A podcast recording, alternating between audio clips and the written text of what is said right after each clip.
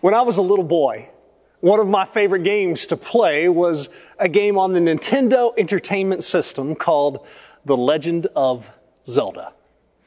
Well, I'm not such a little boy anymore. I still like to play that game. New system and new game, but I love to play it. My son and my daughter now love to play it with me. Essentially, this game, Zelda, entails walking through this imaginary land of Hyrule and fighting against evil.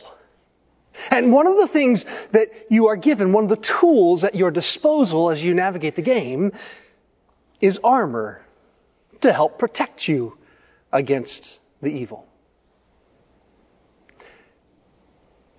In Ephesians chapter 6, the Apostle Paul tells us that as we journey through this land, we're going to face evil as well. He says, we're going to face it in the forms of principalities and powers and rulers of darkness of this age and spiritual hosts of wickedness in heavenly realms. But then he says, take heart.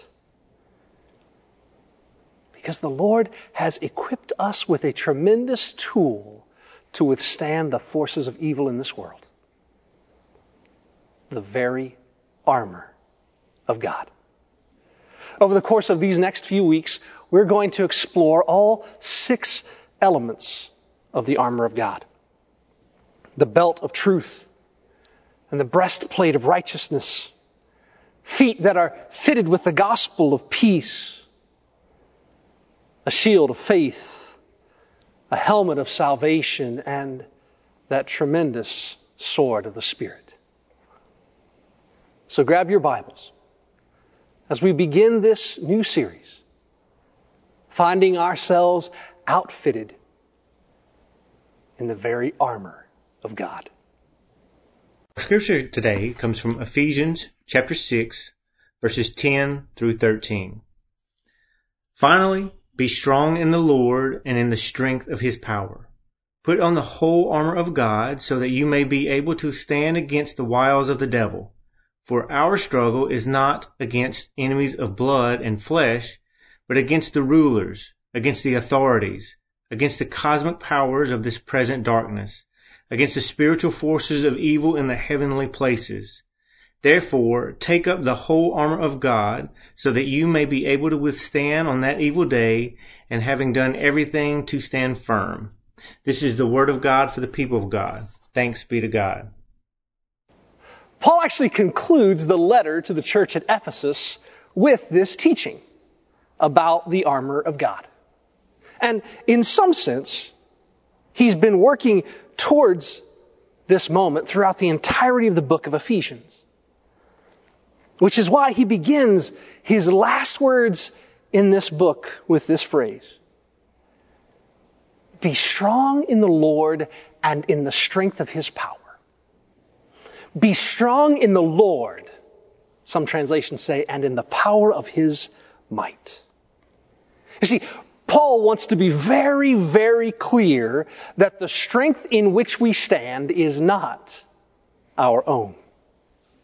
In fact, one could say that the major theme of the book of Ephesians is a theme in which we see the tremendous power of God being brought to bear to bring us from what we have been to what we shall be.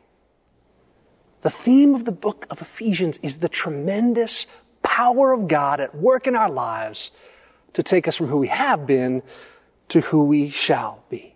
I want to show you a couple of examples of that as we begin this series. Grab your Bibles and turn with me to Ephesians chapter 1, beginning in verse 3, where we read this. Blessed be the God and Father of our Lord Jesus Christ, who has blessed us in Christ with every spiritual blessing in the heavenly places just as he chose us in Christ before the foundation of the world to be holy and blameless before him in love. He destined us for adoption as his children through Christ Jesus according to the good pleasure of his will.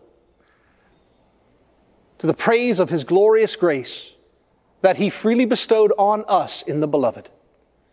In him we have redemption through his blood, the forgiveness of our trespasses according to the riches of his grace that he lavished on us with all wisdom and all insight. Who is the main actor here? The very beginning of the book of Ephesians, who's the main actor? God is. God is the one who blesses. God is the one who chose us. God is the one who destines us for adoption. God freely bestows grace. God lavishes redemption and forgiveness. Right out of the gate in the book of Ephesians, Paul wants us to be reminded who the author of our salvation is. It is God. And it's not just here. Look in chapter 2 with me for just a second. Paul writes, You were dead through the trespasses and sin in which you once lived, following the course of this world following the ruler of the power of the air, the spirit that is now at work among those who are disobedient. All of us once lived among them in the passions of our flesh, following the desires of flesh and senses, and we were by nature children of wrath like everyone else. But God. This is who we were. We were the ones who were dead in our trespass and our sin. We were the one following the course of this world, the power of evil forces. We were disobedient. We lived according to the passions of our flesh. Paul says that is a universal human condition, and we would have stayed like that. But God but God saw fit to rescue us. God took the initiative. But God, who is rich in mercy, out of great love with which He loved us, even when we were dead through our trespasses, made us alive together with Christ. By grace you have been saved. Who's the actor? Who is it? It's God. God is the one leading us from what we have been to what we shall be. The first lesson we have to learn about the armor of God is that it is God who forges the armor. It's not me. It's not you. We are not the authors of our own salvation. We can't add a single thing to it. That's why Paul begins his conclusion by saying, be strong in the Lord and the power of his might. Because if I'm going to stand up in this world, I'm going to face some challenges. I'll be outgunned and outmanned unless I am equipped with the gifts that God gives me, the gifts of His salvation and His truth, God's gospel and God's Spirit. So Paul says, be strong in the Lord and in the power of His might. And you might say, oh, that sounds, that sounds amazing. How, how do we do that? Well, it's a simple process. Spiritual osmosis. The more time we spend in the presence of God's power, the more that power is transferred to us. If I want to be strong in the Lord, in the strength of His power, it means I need to spend time in daily prayer. I need to spend time in scripture study. I need to spend time in the context of Christian community. Be strong in the Lord. I just wonder have you been trying to live this life under the strength of your own power? How's that going? God never intended that. God instead intended for us to trust in Him. Such that when we encounter difficult moments, I don't say, I am strong enough to get through this. But instead, I say the God who raised Jesus Christ from the dead is strong enough, powerful enough for this moment, and I will stand in the power of his might. Lesson number one about the armor of God is we don't forge it, God does. And if we're going to stand, we must stand in God's power. But there's something else we see. If you grab your Bibles and open them to Ephesians 6, Looking back to our text in verse 11, we read these words Put on the whole armor of God, so that you may be able to stand against the wiles of the devil. For our struggle is not against enemies of blood and flesh, but against the rulers, against the authorities, against the cosmic powers of this present darkness, against the spiritual forces of evil in the heavenly places. Put on the whole armor of God, Paul writes, so that you might be able to stand against the devil. From time to time, I get asked questions about the devil, about Satan. And I want to spend a few moments here because the text brought us here for today.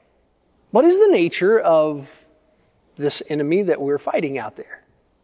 Some folks have asked me, and, and when, when I'm asked that, there are three things I always try to communicate when talking about the devil. And here's the first thing. For most of us, the concept we hold about the devil is more likely to have come from the mind of John Milton or Dante Alighieri in Paradise Lost or Inferno than it is to come from the Bible.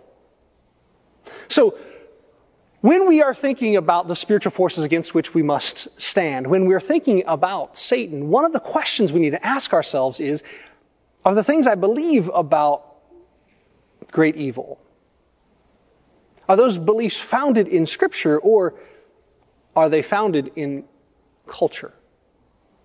That's an important question to ask ourselves. Because I, I believe that often we'll find that the things that we have historically believed about the devil, many of those things come from our culture, not from our scriptures. Here's the second thing I try to communicate. We need to be clear about the role that Satan plays in scripture. We need to understand what it is that Satan actually does. For example, Satan is not the one who's responsible for our sin. Now you might say, wait, wait, wait, wait, wait. What about Genesis 3? Eve and the serpent. Well, some of you are going to get rocked by this, and some of you already know it, but the Bible never says that serpent was the devil. There's no indication about that in the Bible at all. That's something that we bring to the text. We don't take from the text. Now, my point is that the one who's responsible for Eve sinning in Genesis 3 is Eve, not the devil. And what I mean to communicate by this is oftentimes we, we try to give the devil more power in our lives than the devil actually deserves. So what is it that the devil actually does do? Well, there are really two roles the devil regularly uh, performs in Scripture. The first thing that Satan does is the Satan accuses. In fact, that's that's what the, the name Satan means. Hasatan means the accuser in Hebrew. In Job chapter 1, we see Satan accusing Job. Satan walks into the throne room of God and says, What do you think of your servant, servant Job? And, and, and God says he's, he's a good guy. And Satan says, Let me test him. And so Satan then moves into a, a time of temptation and trial. We see that second piece Satan as the accuser and then Satan as the tempter. We see that in the very life of Jesus in Matthew's gospel in chapter 3. As Jesus comes up out of the waters of his baptism, he is then driven into the wilderness where he is tempted by Satan. The devil is the accuser. The devil tempts. But what we never see, my friends, is the devil robbing people of their freedom. Which brings me to the third and perhaps most important thing that I tell people when considering this concept of evil, of Satan. If you're someone who takes notes, I want to encourage you to write this down. The devil exists, but don't give him too much credit. The devil exists, but don't give him too much credit. Why? Because the scripture tells us the devil is destined for defeat. In Ephesians, Paul is preparing us for the battle that is to come, and it's not a physical war. He says it's a war with four opponents rulers, authorities, cosmic powers of darkness, and spiritual forces of evil in heavenly places. And we hear those last two, the cosmic forces of darkness, spiritual hosts of evil. We hear those last two, and it can cause us to shiver in our boots. But I'd like to take a moment and remind us all of something. If you are someone who is regularly concerned about the cosmic forces of evil in this world, I need to remind you of the nature of God's victory through Christ. That the cross and the resurrection of Jesus Christ do not constitute a close call in the battle between good and evil. Have you ever watched a boxing match? It's an interesting sport, boxing. And sometimes, sometimes it's so close it's almost impossible to tell who won. There are these things in boxing called a split decision. So after boxers fight 10 or 12 rounds, however long the, the match is, if both fighters are still standing at the end, they go to the cards. Three judges. And if it's a really close fight, sometimes they'll have something called a split decision where one judge thinks one boxer won and the other two judges think the other boxer won. Some fights are close calls. But I don't know if you remember a, a, a fight back in 1988. It was between two titans of boxing. One guy's name was Michael Spinks. He entered this boxing match with a record of 31 wins and zero losses. Never, never, never lost a match. His opponent in this particular fight back in 1988 was a young man by the name of Mike Tyson, who entered the match with 34 wins and zero losses. Together, they had 65 wins, and neither one of these men had ever lost, and it was billed as one of the greatest fights in boxing history. Then the bell sounded. 91 seconds later, Michael Spinks was on the canvas. Mike Tyson had knocked him out. 91 seconds of the first round. It wasn't a close call. It was an overwhelming victory. There are some battles that are close and others that are knockouts. And when Christ emerged victorious from the tomb, He delivered the final blow to death and hell, evil and their forces. When we are strong, it must be in the power of our God and with the knowledge that our enemy is already on his way to defeat. But there is indeed something left for us to do. Look with me back in Ephesians chapter 6, verse 13. Therefore, Paul says, take up the whole armor of God so that you may be able to withstand on that evil day. And having done everything, to stand firm. In the power of God's might against an enemy destined for defeat, God calls us to stand. Stand and fight. There's a great theologian of the 20th century, evangelist, by the name of Leonard Ravenhill, a contemporary and close friend of A.W. Tozer. Ravenhill mentored such men as Keith Green, Charles Stanley. He once preached on this passage from Ephesians chapter 6, which says, We wrestle not against flesh and blood, but against principalities and powers, rulers of darkness of this world, and spiritual hosts of wickedness in heavenly realms. And he said of the modern church, he said, We could stop after the first three words. We could say of ourselves, We wrestle not. We wrestle not. Ravenhill's point was that as a people of God, we have not experienced revival because we are willing to live without it. willing to cede the fray and allow principalities and powers and rulers of darkness and spiritual hosts of wickedness to proceed unchecked. But Paul is calling us to do something very different. To be strong in the power of God's might. To recognize that our enemy is destined for defeat. And then in the fullness of God's own armor to stand. Not in some miserly or crotchety way, but in love. Where do you take your stand? Will you stand against hopelessness? And the firm conviction that light has come to the world. Will you stand against hatred in favor of the deeply held belief that the living God wishes to redeem all flesh? Will we stand for peace and grace and love? Will you stand for Christ? It is a question of courage, of trusting in God's might, of knowing our enemy is on their way to destruction. Will we stand as part of the force, the inevitability of God's light dawning across the land?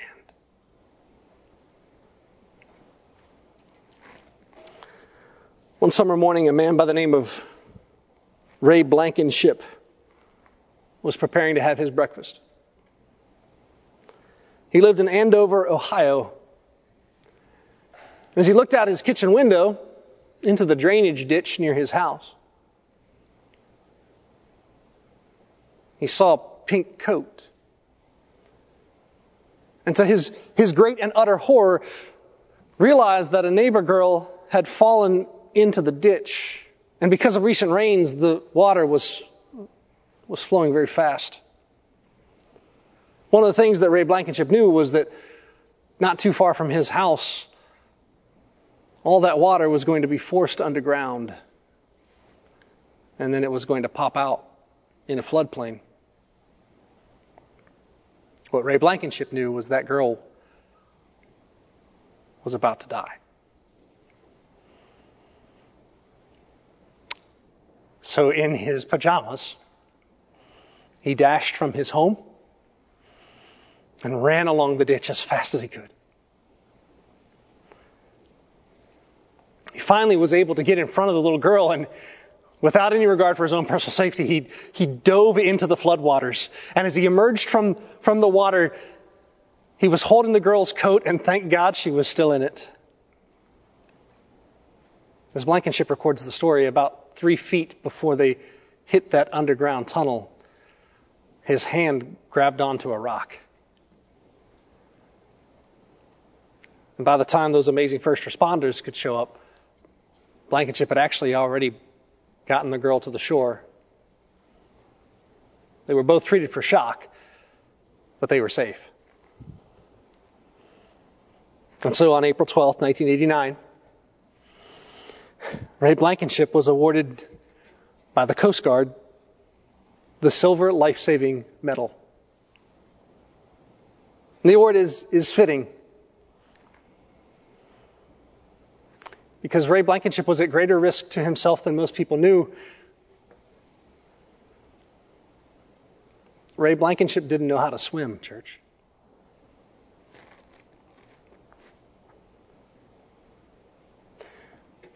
clothed in the might and the power of our God and His armor.